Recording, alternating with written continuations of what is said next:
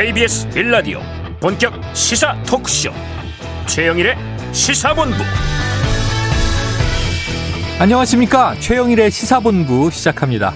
이번 차기 대선 본선 대진표는 완성이 됐죠. 국민의힘에는 컨벤션 효과가 나타나고 있습니다. 자 오늘 오후 전국 여성대회에서 이재명 후보와 윤석열 후보 후보 그리고 이제 다른 군수 후보까지 첫 대면을 하는가 싶었는데 자 부인의 낙상 사고로 이재명 후보는 이 예정된 일정을 취소한 상황입니다. 자 한편 오는 11일 유엔 참전용사 국제 추모의 날입니다. 7개국 어, 19명의 참전용사가 입국을 했는데요. 가족들도 함께 들어왔습니다. 자 행사도 행사지만 이분들이 우리 국민들의 환대를 느끼고 돌아갔으면 하는 바람이 듭니다. 자, 1989년 오늘에는 굉장히 역사적인 사건이 있었는데요. 자, 동서독을 이념으로 가르고 있던 상징물이죠. 이 베를린 장벽이 정말 하루아침에 무너져 내린 그런 날이었습니다. 자, 동독 정부가 여행 자유화 조치를 기자들에게 브리핑하던 중 언제 실시합니까? 이렇게 물었습니다. 바로 지금 그 순간 2만 명이 장벽을 허물고 서독으로 넘어갔던 것이죠. 자, 시민들의 행동이 촉발된 역사적 사건이었고요. 자, 세계에서 마지막 분단 국가로 남아있는 우리에겐 언제 그런 날이 올까요? 자, 기온이 점점 떨어집니다. 겨울로 진입하는 계절에 건강 챙기시기 바라면서 최영일의 시사본부 출발합니다.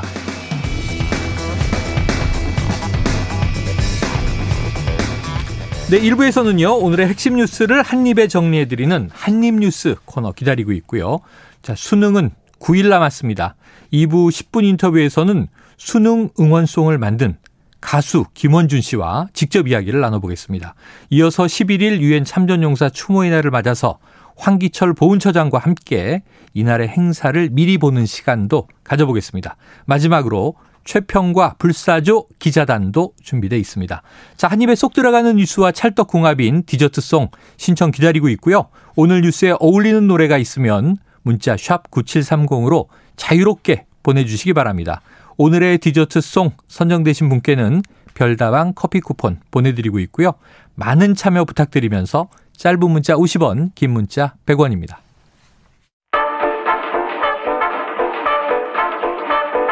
최영일의 시사본부 한입뉴스. 네, 오늘의 핵심 뉴스를 한입에 정리해드립니다. 한입뉴스 박정호 오마이뉴스 기자 그리고 오창석 시사평론가 나와 계십니다. 어서 오세요. 안녕하십니까. 안녕하십니까. 자, 잠깐 오프닝에서 말씀드렸는데 오늘 전국 여성 대회에서 야, 내년도 대선 후보 다 만나겠구나 그랬는데 지금 이재명 후보는 일정 전면 취소 속보가 떴습니다. 네. 박 기자님 이게 어떻게 된 상황이에요? 그러니까 이게 오늘 아침 9시가 넘어서 민주당이 기자들에게 문자를 보냈습니다. 네. 그 내용을 봤더니 이재명 후보의 부인 김혜경 씨가 오늘 새벽에 낙상 사고를 당해서 음. 경기도 모초의 병원에 입원을 했다는 내용이에요. 네. 그래서 부득이 이재명 후보의 오늘 일정을 모두 취소할 수밖에 없게 됐다. 이런 내용이었습니다. 아하. 그러니까 오늘 일정을 보면 이재명 후보가 가상자산 관련 간담회도 있었고 네. 청년 소방대원 오찬도 있었고요. 한국 여성대회 뭐 이런 일정이 있었는데 음. 이 사전 약속 지키지 못한 것에 대해 모든 관계자에게 송구하다 이런 뜻을 밝혔어요. 네. 뭐 얘기를 들어보면 검사 결과 큰 이상이 있거나 심하게 다치진 않았다라고 전해지고 있고요. 네. 다만 이재명 후보가 병원에서 곁을 지키면서 간호를 하겠다.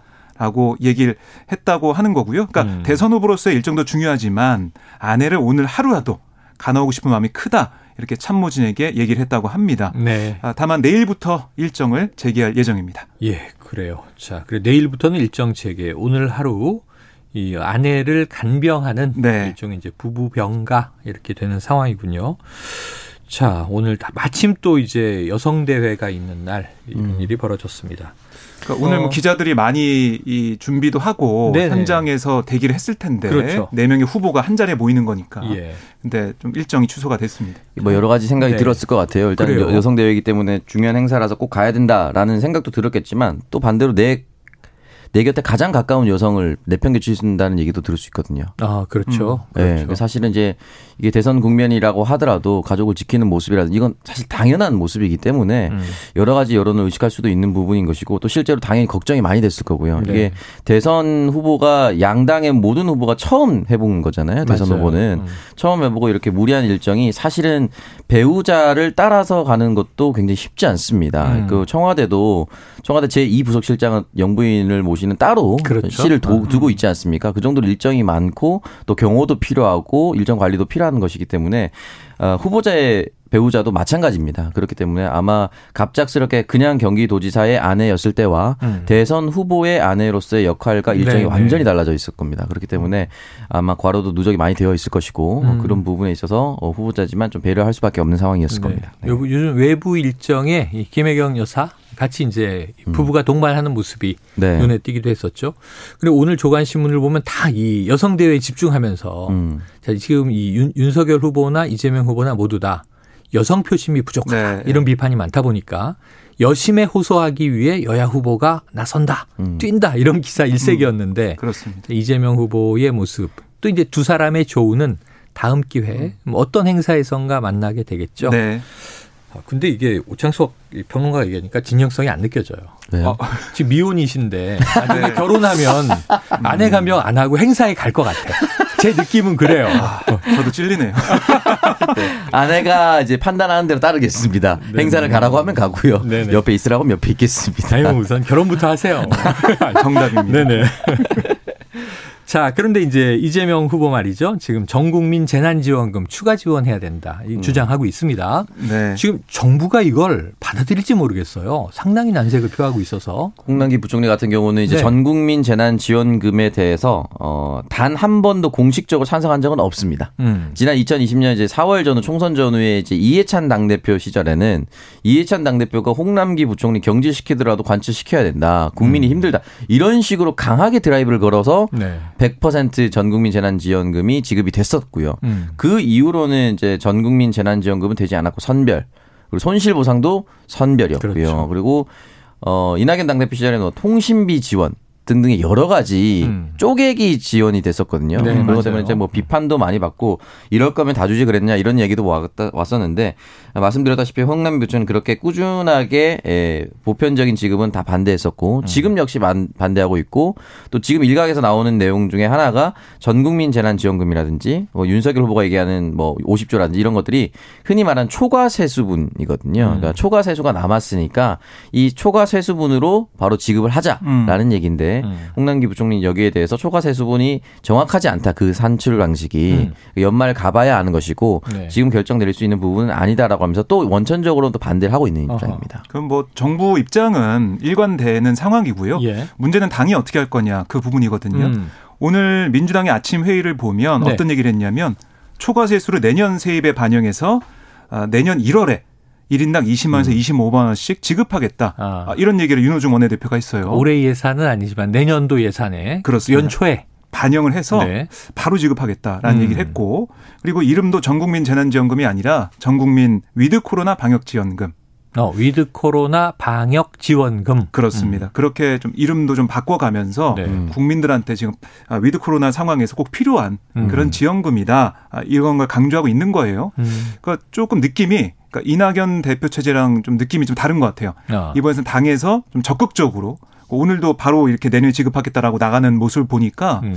이재명 후보 선출 이후에 당도 이재명 후보를 지원하기 위해서 더 강하게 나오고 있다 이런 느낌이 듭니다. 네. 정부는 난색이고. 네, 민주당 입장에서는 그렇게 할 수밖에 없는 것이 지난번 88% 지난 재난지원금 지급했을 때 경기도는 경기도 차원에서 12%까지 보전을 아, 해줬거든요. 100%를 네. 경기도민만 받게 네. 됐죠. 그 후보자의 어떻게 보면 아이덴티티 같은 것인데. 음. 본 후보가 됐음에도 불구하고 선별로 지급됐을 때 지급된다는 것은 후보의 아이덴티티를 당에서 훼손을 시키는 음, 거예요. 음. 그렇기 때문에 아마 그런 부분까지 고려가 됐을 것이고 사실은 이제 돌이켜 보면 지난 2월에 접종이 시작됐을 때 백신 접종이 시작됐을 때 대통령이 국민 위로금 차원에서 지원 좀 하고 싶다. 지금 네. 굉장히 어렵고 허리띠를 졸라매고 영업 시간도 제한이 있지만 이것이 풀릴 때는 어, 화끈하게 조금 국민 위로금을 지원해드리겠다. 자영업자는 자영업자대로 장사를 못했고 또 일반 국민 같은 경우는 가고 싶은 회식 자리, 가고 싶은 모임 자리 애초에 못 갔으니까 음. 그런 부분에 있어서 국가가 좀 보전해주고 싶다라고 얘기를 했었기 때문에 아마 명칭이 어떻게 될지 모르겠지만 아마 대통령 이 말했었던 그 맥락 그대로 아마 음. 갈 가능성이 음. 높습니다. 그래요. 자, 당은 어쨌든 지원하겠다. 네. 근데 이제 정부가 끝까지 이게 반대해서 또 무산되면 음. 이게 대선 후보의 면이 좀 구겨지는 상황이 될 수도 있죠. 그렇죠. 강수를 둔 거기 때문에 뭐 그렇다고 해서 또 이제 야당이 이야기하는 것처럼 음. 선거용 금품 살포는 또 아니어야 할 것이고요. 아, 그럼요. 그렇게 자, 될 수는 없죠. 이 그런데 윤석열 후보도 뭔가 이야기를 꺼내 놨습니다. 왜냐하면 네. 이제 맞불을 놔야 되는 거잖아요. 네. 이제 대진표에서 여야 뭐 양강 구도는 이제 구성이 된 것이고. 음. 자, 자영업자에게 50조 보상하겠다. 이게 어떤 내용입니까? 그러니까 이게 50조를 풀어서 네. 어, 대통령이 되면 50조를 풀어가지고 전 음. 국민에게 음. 피해를 본 특히 자영업자들 피해가 심하니까 음. 손실 보상을 다 해주겠다 이런 네. 얘기를 한 거예요. 손실 보상 차원에서 그렇습니다. 그러니까 전 국민 재난 지원금으로 이렇게 찔끔찔끔 하는 건 안 된다. 어. 피해를 본 사람들한테 왕창 돈을 확 풀어야 된다 네. 이런 취지를 볼 수가 있는데요. 그러니까 국민의힘 쪽에서는 자영업자에 좀 포커스를 맞춰가지고 지원을 확실하게 해서 자영업자 표시좀 좀 얻겠다 그런 전략도 좀 있는 것 같아요. 네. 그런 얘기를 하면서 재난지원금과 차별화를 강조하고 음. 있습니다. 그러니까 국민의 입장에서 그동안 해왔던 그런 당의 색깔이 있기 때문에 그대로 가는 것이고 그러니까 더 강하게 더 두텁게 지원하겠다 이런 거고요. 근데 여기에 대해서 이재명 후보 같은 경우는 또 음. 이제 비판하고 나섰습니다. 아, 비판을 했습니까? 네. 그러니까 네. SNS에 글을 올렸는데 아니 이게 어, 가계 소득 지원과 소상공인 매출 증대라는 이중 효과가 있는 게 음. 전국민 재난지원금인데 네. 이걸 반대하면서 뭐 어. 이거는 뭐 13조 정도면 되는데 어. 이걸 반대하면서 대통령이 되면 50조 지원하겠다는 것 이건 국민 우롱하는 거 아니냐 음. 이렇게 주장을 한 거예요. 그러니까 재난지원금 당장 필요한데 음. 당장 지급하는 게 아니고 대통령이 되면 지급하겠다? 이건 좀 문제가 있다. 그런 문제의식이 느껴집니다. 네. 자, 어떻게 될지. 그러니까 물론 지금 이제 국가 재정도 걱정을 하는 게 그동안 보수층의 네. 반대 입장이었는데 그럼 50조는 또 갑자기 생기는 돈이 아니란 말이죠. 네. 13조는 반대하는데 50조를 풀겠다는 건 온당한 것이냐? 이제 이런 비판인 것인데 어 그래 빨리 뭐 이재명 후보가 제안을 했는데 음. 여야 후보가 만나서 민생을 네. 위한 토론을 해보자. 그 토론을 해보면 재밌을 것 같네요. 이런 주제로. 음. 그렇죠. 그러면 이런 주제에서 분명히 선명하게 나뉘겠죠. 네. 어, 보편적인 지급해야 된다. 자영업자 먼저 챙겨야 어, 된다라고 어, 하는 건데. 선별이냐 보편이냐. 전 타협에서 음. 자영업자 지원과 재난지원금을 함께 쓸 수 있는 방안을 좀 강구했으면 좋겠어요. 네. 우리나라의 자영업자가 지금 저는 세 부류가 있다고 생각하는데 네네. 코로나19 국면을 거치면서 1년 10개월 동안 버텨낸 자영업자가 음. 그 지금까지 장사를 하고 있는 자영업자. 네. 음. 두 번째는 폐업한 자영업자가 있어요. 어, 많으시죠? 음. 폐업한 자영업자가 있고 세 번째는 폐업했지만 사업자 등록증을 처분하지 못한 자영업자가 있습니다. 아, 휴면이네요, 일종의. 네, 어떤 거냐면 폐업 직전에 코로나 긴급 대출을 받아서 음. 폐업 상황을 면하고자 노력을 했으나 결국 폐업으로 갈 수밖에 없어서 음. 폐업을 했는데 네. 사업자 등록증까지 처분하면 코로나19 상황 때 어, 긴급 대출을 받았던 걸 일시 상환해야 됩니다. 아이고, 더구 힘들어지네요. 그렇기 때문에 음. 가게는 없앴는데 사업자 등록증은 그대로 유지하고 있습니다. 네, 네. 매출이 하나도 안 잡히겠죠. 음. 가게를 못 열었으니까 음. 이두 부류를 어떻게 보전해 주실 것인가에 대한 고민도 반드시 해야 됩니다. 그러니까 사업자 등록증을 음. 어, 처분하고 싶지만 처분하지 못했던 사람들은 그러면 일시 대출을 좀 유예해 준다. 이건 돈을 지급하는 게 아니잖아요. 네, 네. 그다음 분할 상환을 좀 해달라. 음. 뭐 5년이면 5년, 10년이면 10년. 이 사람들 갚을 의지가 있으니까. 네. 그러면 사업자 처분을 해주고 다시 제도화할 수 있는 기회를 또 마련해 주는 것. 저는 양쪽이 다 필요한 상황이기 때문에 네. 어느 정도 절충이 필요한 상황이라고 생각합니다. 그래서 지금 양당의 대선 후보가 자신의 시그니처를 가지고 이쪽만 하자, 이쪽만 하자라고 얘기를 하고 있는데 음. 어느 정도의 절충안이 좀 필요한 상황이다라고 생각합니다. 음, 보완할 필요도 있겠다. 자영업자 소상공인이 고통받고 있는 건 우리가 다 알고 있는 상황이고 네. 또 전 국민 이제 재난 위로금 이것을 나눠줬을 때 그게 어디 이제 뭐 베개 속으로 들어가는 게 아니잖아요. 네. 결국은 또 그거를 이제 가족들이 외식도 하고 소비도 하고 해서 다시 돈을 돌게 만드는 것인데 좀 상생 윈윈 음. 하는 이제 방법들을 여야 후보들이 찾아내고 국민들에게 제안하고 실행이 되고 했으면 좋겠습니다. 하지만 현재까지는 서로 이제 맞불을 놓으면서 네. 이 대척점이 가고 있는데, 음. 어 지금 오 오창석 평론가 한 이야기를 한 정치인이 있네요. 누군가요? 안철수 후보가 양쪽을 다 비판했네요. 네. 나랏빛 판돈 삼아 쩐의 전쟁을 벌이는가 이렇게 얘기하면서 그럼 네. 뭔가 이 저 안철수 이 후보 대표 네. 입장에서 네. 좀 다른 안이 나왔습니까? 그러니까 지금 보면 음뭐 쩐의 전쟁이라고 비판을 했지만 네. 어떤 부분에 입각해서 비판을 했냐면 음. 이게 이 청년들의 미래를 착취하는 모양새다. 이 아, 얘기를 아, 또 했어요. 미래 세대를 착취한다. 그렇습니다. 이 부분이 좀 전 시사점이 있어 보이는데 음. 지금 2030 청년들의 표심을 누가 가져가느냐 네. 여기에 경쟁이 펼쳐지고 있는데 안철수 대표는 이런 뭐 지원금 이 자체가 청년들에게 좋지 않다. 오. 이걸 좀 부각을 시키면서 네네. 청년 표심을 좀 확보하려는 게 아니냐 이런 음. 생각이 좀 들었거든요. 그래서 이런 지원도 지원이지만 이것보다는 이 성장 비전과 미래 일자리 정책, 노동 개혁안 이걸 내놓는 게 시급하다. 어. 이런 안철수 대표의 생각을 좀 읽을 수가 있었고 또 하나 오늘 눈에 띄는 게 바로 김동연 전 경제부총리의 네네. 아, 또 입장인데. 네, 입장이 나왔어요? 예, 오늘 국회에서 공약 발표 기자회견을 마친 다음에 네네. 기자들에게 뭐라고 했냐면 음. 아니 재정에 일도 모르면서 음. 돈이 화수분처럼 나오는 것인 양 자기 주머니라면 결코 할 수 없는 말을 한다. 어, 이렇게 이재명, 후보들이. 네, 윤석열 두 후보를 다 네, 비판을 한 네. 거예요. 음. 그러니까 자신의 또 이 장점을 부각을 시킨 거죠. 내가 예상 음. 예산실장부터 경제부총리까지 나라 살림을 10년 이상 해봤다. 경제 전문가. 해봐서 특히 아는데. 나라 살림. 해봐서 아는데. 예. 그런 얘기를 한 거고 이재명 후보를 향해서는 피해 계층에 보다 촘촘하고 두터운 지원을 해야 된다. 음. 이걸 강조를 했고요.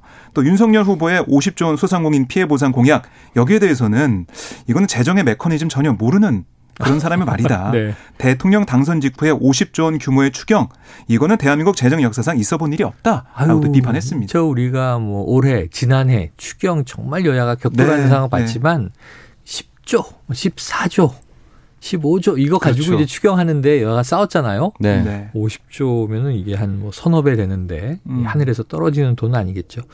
자, 그럼 김동연 이제 후보 어떤 이 구체적인 보관으로 재원을 마련하고 그럼 어디에 어떻게 쓰자는 또 안을 낼지 네. 일단 지금은 이제 비판을 한 거죠. 그렇습니다. 음. 아, 비판을 하고 어쨌든 이, 이 재정 연방제 얘기 오늘 또 했어요. 아, 연, 재정 연방제? 그렇습니다. 네.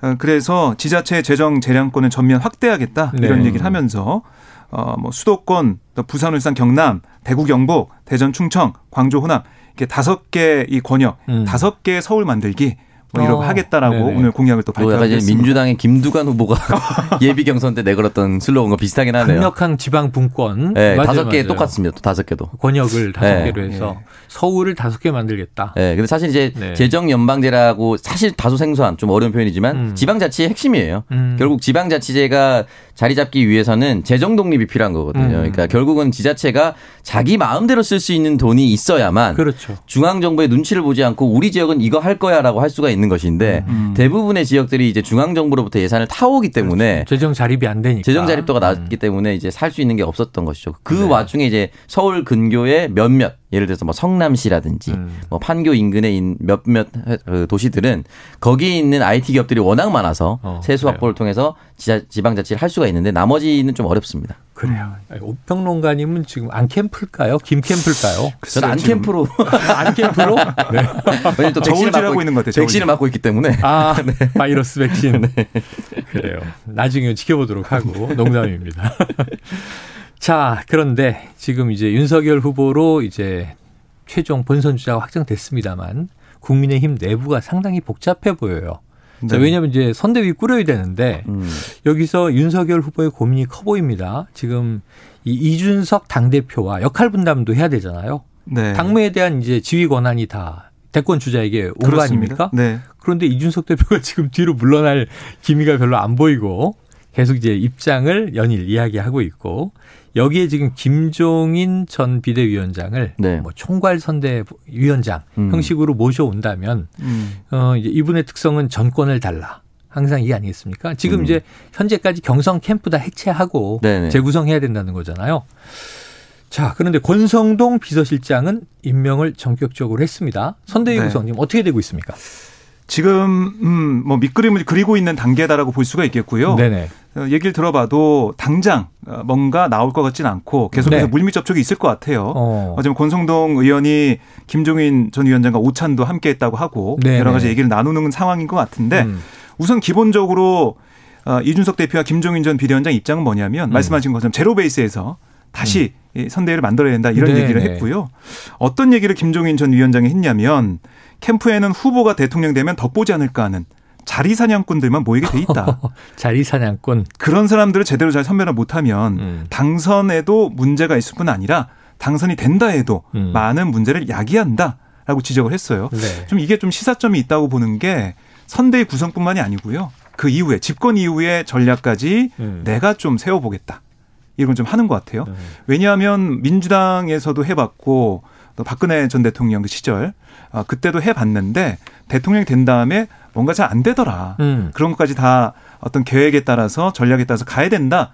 이런 입장을 가지고 있단 말이죠. 네. 그 말은 뭐냐면 김종인 전 위원장 글쎄요. 전 어, 개인적인 뭐 생각은 잘 모르겠지만 밖에서 볼 때는 상황으로 가는 거 아니냐. 네. 상황 노릇을 하고 싶어 하는 게 아니냐. 음. 이런 지적까지 있을 수 있거든요. 이런 모습을 봤을 때 윤석열 후보가 과연 어떤 결정을 할 거냐. 후보 입장이 제일 중요하기 때문에 이걸 받아들인 쪽으로 갈 거냐? 아니다. 그건 아니고 우리가 윤석열 후보 입장에서 캠프를 좀 꾸려 선대위를 꾸린 다음에 음. 김종인 위원장을 모셔오는 그런 그림으로 가고 싶어 할 수도 있거든요. 음. 여기에 따라서 좀 당 내부에서 여러 가지 목소리 나올 것 같습니다. 네. 관련해서 이제 오평론가의 평론을 듣기 전에 지금 12시 40분 좀 넘었고요. 41분을 향해 가고 있습니다. 이 점심시간 교통 상황을 좀 전해드리겠습니다. 교통정보센터에 공인혜 리포터 나와주세요. 네, 이 시각 교통정보입니다. 뚝 떨어진 기온에 오늘 아침 강원도에는 눈이 내렸고요. 고속도로 역시 현재 많은 비가 내리고 있는 경기 수도권 지나시기 무척 혼잡합니다. 경부고속도로 현재 한남에서 안성 사이로 강한 비가 내리고 있는데 부산 쪽, 한남에서 서초 쪽으로 더디다가 판교 분기점 4, 5차로는 고장난 화물차로 막혀 있어서 주의가 필요하고요. 이 내린 비로 노면이 계속해서 미끄러운 죽전에서 수원 사이와 오산부터 남사 쪽 7km 구간으로는 오늘 출근길부터 정체가 내내 풀리지 않고 있습니다. 중부고속도로 남이 방향 역시 경기권 빗길인 호법 분기점 1차로에서도 추돌 사고 처리 중입니다. 이 사고 지점 이후로도 후안 2교 쪽으로 꽉 막혀 있고요. 이 사고 이전으론 동서울 요금소부터 산곡 분기점 사이 지나기 부쩍 더뎌졌습니다.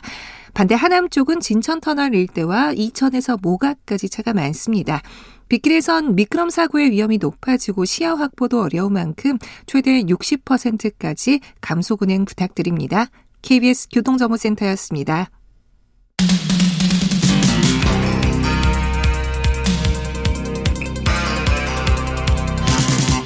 최영일의 시사본부. 네, 자 윤석열 선대위 관련 이야기를 이제 나누고 있었습니다. 지금 윤석열 후보의 선대위가 어떻게 꾸릴 것이냐. 우선 이제 큰 변수 하나가 김종인 전 위원장이 총괄 선대위원장으로 합류하느냐 아니냐. 음. 메시지가 그동안 뭐 파리 음. 때 얘기도 했고요. 아까 하이에나. 예, 하이에나 얘기도 이제 이준석 대표가 하기도 했고 네. 그리고 또 자리 사냥꾼까지 나왔어요. 음. 자, 그럼 이제 만약 김종인 위원장이 오면 모두 다 해체하고 다시 무에서 새로운 선대위를 짤 것이다. 이런 예상이 나오고 이준석 대표는 이제 어떤 역할을 맡을 것인가. 그래서 우선은 용광로 선대위 얘기가 음. 이 경합했던 후보 캠프에서 간에서 나오기 전에 조금 이제 큰 변수들이 있는데 지금 우평론가가 보시기에는 이 국민의힘의 선대위 어떻게 좀 흘러가겠습니까?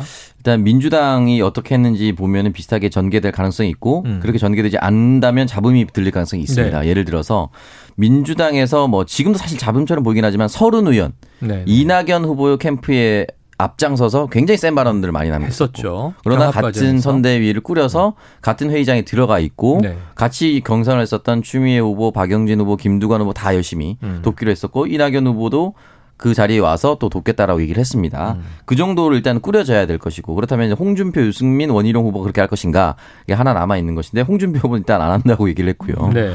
유승민 후보는 어느 정도 참여는 하겠지만 열심히 도울 것 같지는 않고 원희룡 후보는 아마 적극적으로 도울 것처럼 보이긴 한데 음. 나머지가 중요한 것입니다. 그러면은 이재명 후보는 수행실장이었던 김남국 의원 말고 원내 대변인이었던 한준호 의원을 데려왔죠. 네. 그러니까 당내 인사와 섞기 시작을 하는 거예요. 네. 그럼 윤석열 후보도 윤석열 후보 캠프를 개인 캠프를 끌었던 사람을 어느 정도는 자리를 뒤로 밀리고 음. 당내에 있는 사람이나 또 다른 사람을 데려와야 되는데 이 과정이 과연 가능할 것인가? 지금 윤석열 캠프의 주요 사람들이 우리가 흔히 말하는 공천을 한번 받았다가 받지 못해서 떨어졌던 원외 인사 네. 또는 경선에서 아, 경, 그 선거에서 떨어진 원외 인사 음. 주축이 하나 있고요. 비주류 주축 원래는 당내 주축이 아닌데 당내 인사로 많이 알려져 인지도가 있는 김병민 같은 사람들도 네네네. 네, 있죠. 네. 비주류. 대변인이었죠. 그리고 잘 보이진 않지만 검찰 출신들이 또 돕고 있습니다. 어. 변호사들. 네. 네. 그러니까 요 세 사람들이 어떻게 자리를 뒤로 물러나고 음. 그 자리에 새로운 사람을 수혈할 수 있을 것인가. 음. 여기서 말한 새로운 사람은 원래 당을 이끌어 왔었던 사람들. 음. 왜냐하면 당의 후보가 되었기 때문에 당 사람들을 믿고 함께 갈 수 있어야 되는 음. 것이거든요. 일단 1차적 작업이 이게 되어야 될 것이고요.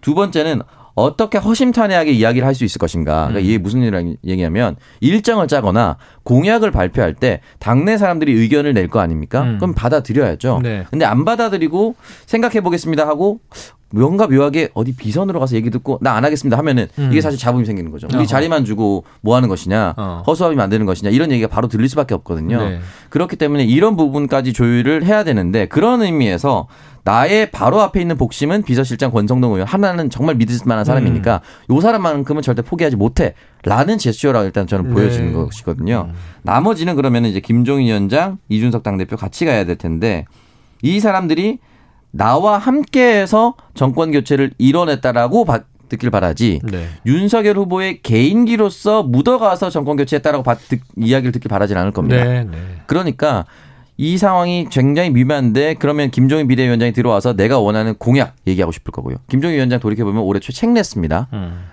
원하는 거 경제무인주 아직 안 끝났다. 음. 이 얘기를 남겼거든요. 그러니까 본인이 하고 싶은 정책 분명히 있을 거고요. 요거 냈을 때 그대로 받아들여야 되는 것이고 음. 일정도 일정대로 어떻게 해야 되는 것이고 음. 다시는 광주 가서 이상한 망언하지 말라고 얘기하는 것도 또 들어야 될 것이고 네. 이런 여러 가지 이야기를 듣고 윤석열 후보만 받아들이면 되는데 윤석열 후보를 원래 떠받치고 있었던 캠프 인사들이 이걸 어. 떻게 받아들일 수 있을 것인가. 아하. 요 조율관이 굉장히 좀 힘들지 않을까. 아. 만약에 된다면 굉장히 성공적인 캠프가 운영이 될 겁니다. 오창석 평론가 얘기만 들어도 이게 복잡하고 쉽지 복잡합니다. 않은데 만약 된다면 성공적일 것이다. 아, 매우 성공적이죠. 되기가 쉽지가 않잖아요. 네, 선거를 네. 승리로 이끌었던 김종인 비대위원장의 능력은 음. 이미 많은 국민들이 알고 있기 때문에 음. 성공만 한다면 굉장히 쉬울 것이고 다만 이 상황에 근데 이게 잡음이 생긴다고 무조건 나쁜 것은 아니고요. 선거 음. 선다 선거 선대위를 꾸리다 보면 음. 잡음이 생길 수밖에 없습니다. 그러면서 네. 이제 네. 흘러가는 것이죠. 그럼요. 지켜보도록 하죠. 자, 윤석열 후보는 오늘 오후 1시 반에 국립 4.19 민주묘지를 방문한다고 하고요. 그리고 이제 서울 코엑스의 전국 여, 여, 성 대회에 참석한다고 합니다. 음. 자, 지금 이제 아내를 간병하고 있는 이재명 후보, 그리고 이제 외부 행사, 광폭 행보를 보이고 있는 윤석열 후보. 자, 그런데 지금 여론조사 발표들이 이번 주에만 해도 속속 나오고 있는데 지금 여론조사를 보면은 조금 아닌 것도 있지만 지금 주초에 바로 나온 게 자, 윤석열 후보 국민의힘은 컨벤션 효과를 누리고 있다. 음. 그런데 이제 이재명 후보와 상당히 격차가 벌어지면서 윤 후보가 앞서가는 결과가 나왔어요. 자, 이거는 좀 반짝 효과일까요? 아니면 지속될까요? 일단은 지금 보수의 지지자들이 어, 정권 교체를 할 수 있다는 자신감이 굉장히 큽니다. 네. 그 굉장히 들떠 있고 기분 좋아하실 거라고 저는 생각이 드는데 음. 그러다 보니까 모든 여론조사마다 일정 부분 보수 후보를 지지하는 모집단이 음. 이제 좀 과표집되는 현상들이 좀 있긴 있어요. 음. 그러니까 예를 들어서 이게 기세 등등한 사람들이 전화가 오면은 오랫동안 기다리고 투표도 하고 네 누구 지지자입니다라고 생각을 하지 약간 한풀 꺾여 있는 사람들은 전화가 오면 내가 하고 싶지 않은 전화를 끊거든요. 음. 음. 그런 현상이 아마 지금 이 컨벤션 효과로 어느 정도는 지속되고 있다. 저는 이게 아마 이번 주 내내 지속될 가능성은 매우 높다고 보는데 한 주 이상은 간다. 네. 큰 전화 유복의 계기가 없다면 네. 한주 이상은 갈 것 같은데 중요한 건 민주당에서는 이게 한 주 이상까지는 가더라도 두 주 이상 가는 거는 막아내야겠죠. 막아야 한다. 왜냐하면 이게 대세로 굳어져 버리면 음. 민심을 다시 되돌리기 굉장히 어렵습니다. 네네. 네. 사람들끼리 이렇게 대세가 되면 아 내가 안 찍어도 선거 이렇게 되는 거 아니야? 그러니까 예를 들어서 이명박 후보와 정동영 후보가 맞붙었던 아, 대선은 네네. 2007년도 예를 들어서 민주당 후보가 아 내가 나가지 않아도 어차피 결과는 정해져 있는 거 아니야? 내가 나가도 결정되어 있는 거 아니야? 라는 생각 때문에 민주당을 지지했었던 사람들이 대부분 투표 포기를 했습니다. 네. 네 그런 현상이 있었기 때문에 아마 민주당 그 반면 교사를 삼아서 어떻게든 전화위복을 하기 위해서 노력을 할 테고 국민의힘 윤석열 후보 캠프 측에서는 얼마나 좋습니까? 음. 이 기세를 그대로 가자라고 생각을 하고 있을 겁니다. 자, 지금 결과를 보면 이제 리얼미터 발표는 이런 거죠. 윤석열 후보가 이 지지율 46.2%를 얻었는데 이게 이재명 후보보다 12%포인트를 앞선 결과예요. 네. 그러니까 지금까지 본 양강 구도다 엎치락 뒤치락 여기에 비해서는 가장 크게 윤 후보가 컨벤션 음. 효과를 감안하더라도 네. 오, 10%를 넘게 쭉 격차를 벌였단 말이야 이런 거거든요. 음. 아, 조사 기율을 먼저 좀 얘기해 드려요. 네, 제가 말씀드릴게요. 리얼미터가 오마이뉴스의 의뢰를 받아서 지난 7일과 8일 전국 18세 이상 남녀 2014명을 대상으로 실시한 차기 대선 사자 가상 대결에서 음. 윤석열 국민의힘 후보는 46.2%, 더불어민주당의 이재명 후보의 지지율은 34.2%로 음. 득표가 됐습니다. 딱 12% 포인트네요. 네. 네. 가자 구도니까 여기에 네. 이제 안철수 심상정 이렇게 들어갔던 거겠죠. 네. 근데 어떻게 보면은 지금 컨벤션 효과가 분명히 있는 거고요. 음. 그러니까 여론조사 아, 이 수치는 차이가 많이 나고 있지만 민주당 쪽 얘기를 들어보면 음. 이게 오래 지속되지는 않을 거다라는 생각은 좀 하고 있어요. 네. 하고 있고 그런 어떤 면은 좀 보고 있냐면 윤석열 후보가 원팀으로 가기 좀 어려운 상황이다. 음. 잡음이 계속 나오게 되면 국민들이 아, 이 뭐 후보가 선출됐는데도 뭔가 시끄럽구나. 음. 이런 생각 을 가질 수밖에 없는 거고 반면에 이재명 후보 같은 경우는 정책 행보를 하면서 청년 세대 뭐 미래 세대 아니면 정책적으로 계속해서 던지게 된다면 음. 어, 미래 비전 대결이 될 수밖에 없는 대선에서는 이재명 후보에 대해서 또 다시 한번 생각해 볼 수 있는 음. 그런 반등 얘기가 올 거다라는 민주당 쪽 얘기가 있습니다. 네. 자, 그런데 이게 또 내부에서 아까 이 오창숙 평론가는 이게 좀 민주당은 이 원팀 됐다. 뭐 드림 원팀 이렇게 부르기도 하죠. 네. 그런데 서른 의원이 이게 여야 후보가 이번 대선에서는 고만고만하다. 이게 삼재적 관점이잖아요. 우리 후보를 면전에서. 보호하는 게 아니라 예. 이번 뭐 여야 후보가 고만고만해서 네. 아, 이런 이야기를 하고 이제 또 중남미로 출장을 네. 두주 동안 떠나버려서 이 앙금이 다 안 풀린 거 아니냐 이런 관측도 있었는데 네. 지금 이게 이 아까 김종인 전 위원장, 이준석 대표, 윤석열 후보가 어떻게 관계 설정을 하고 역할 분담을 해서 갈 거냐 이런 음. 문제도 있는데 네. 지금 사실은 또 홍준표 후보가 음. 차기 대선에서 지는 사람은 감방에 갈 것이다 이런 얘기를 했단 말이에요. 어, 굉장히 센 이야기죠. 굉장히 파격적인 발언에 너무 네. 놀랐습니다 네. 순간적으로. 네. 왜냐하면 예를 들어서 국민의힘 후보였으면. 음. 국민의힘 후보가 대통령이 되고 이재명 후보는 감옥에 갈 수밖에 없다 대장동 비리 때문에 이런 식으로 얘기를 했다면 음. 그냥 국민의힘 후보 또는 국민의힘 사람이 얘기할 수 있다고 생각하는데 네네. 그냥 특정하지 않았어요. 두 명 중 한 명 간다는 거는 예. 대통령이 된 사람은 아마 안 갈 가능성이 높지 않습니까? 어, 패자는 갈 것이다. 패자는 갈 것이다라고 얘기했기 때문에 이거는 그러니까요. 윤석열 후보한테도 열려 있는 얘기거든요. 그렇죠. 음. 그렇기 때문에 이거는 굉장히 센 발언이고 이렇게 한 사람이 있었나 생각이 들 정도로 네. 어 너무 심한 발언인데 비리 대선이다. 근데 홍준표 예. 후보가 외곽에서 계속 이런 식으로 얘기를 때리고 음. 김종인 비대위원장 합류는 계속해서 지지부진해지고 하면 네. 이 거품은 사실 순식간에 빠집니다. 윤석열 후보에 대해서는. 네. 알겠습니다. 자, 오늘 한입 뉴스는 여기서 정리해야 될 것 같으네요. 요소수 문제 지금 점점 심각해지고 있어서 대통령도 나서서 음. 연일 메시지를 내고 있습니다. 요소수 문제 해결 이거 다뤘어야 되는데 내일 계속 좀 추이를 지켜보도록 하고요. 어, 오늘의 이 디저트송 3025님 오늘 원준 오빠 나온다고 해서 어제부터 기다렸습니다. 야, 역시 아직도 아이돌이군요. 자, 오랜만에 너 없는 동안 듣고 싶어요. 자, 3025님 이 커피 쿠폰 보내드리고요. 이 원준 오빠는요, 2부에 필히 나오십니다. 걱정하지 말고 조금만 더 기다려 주세요. 지금까지 박정호 오마이뉴스 기자, 오창석 평론가였습니다. 고맙습니다. 감사합니다. 고맙습니다. 노래 듣고 저는 2부로 돌아옵니다.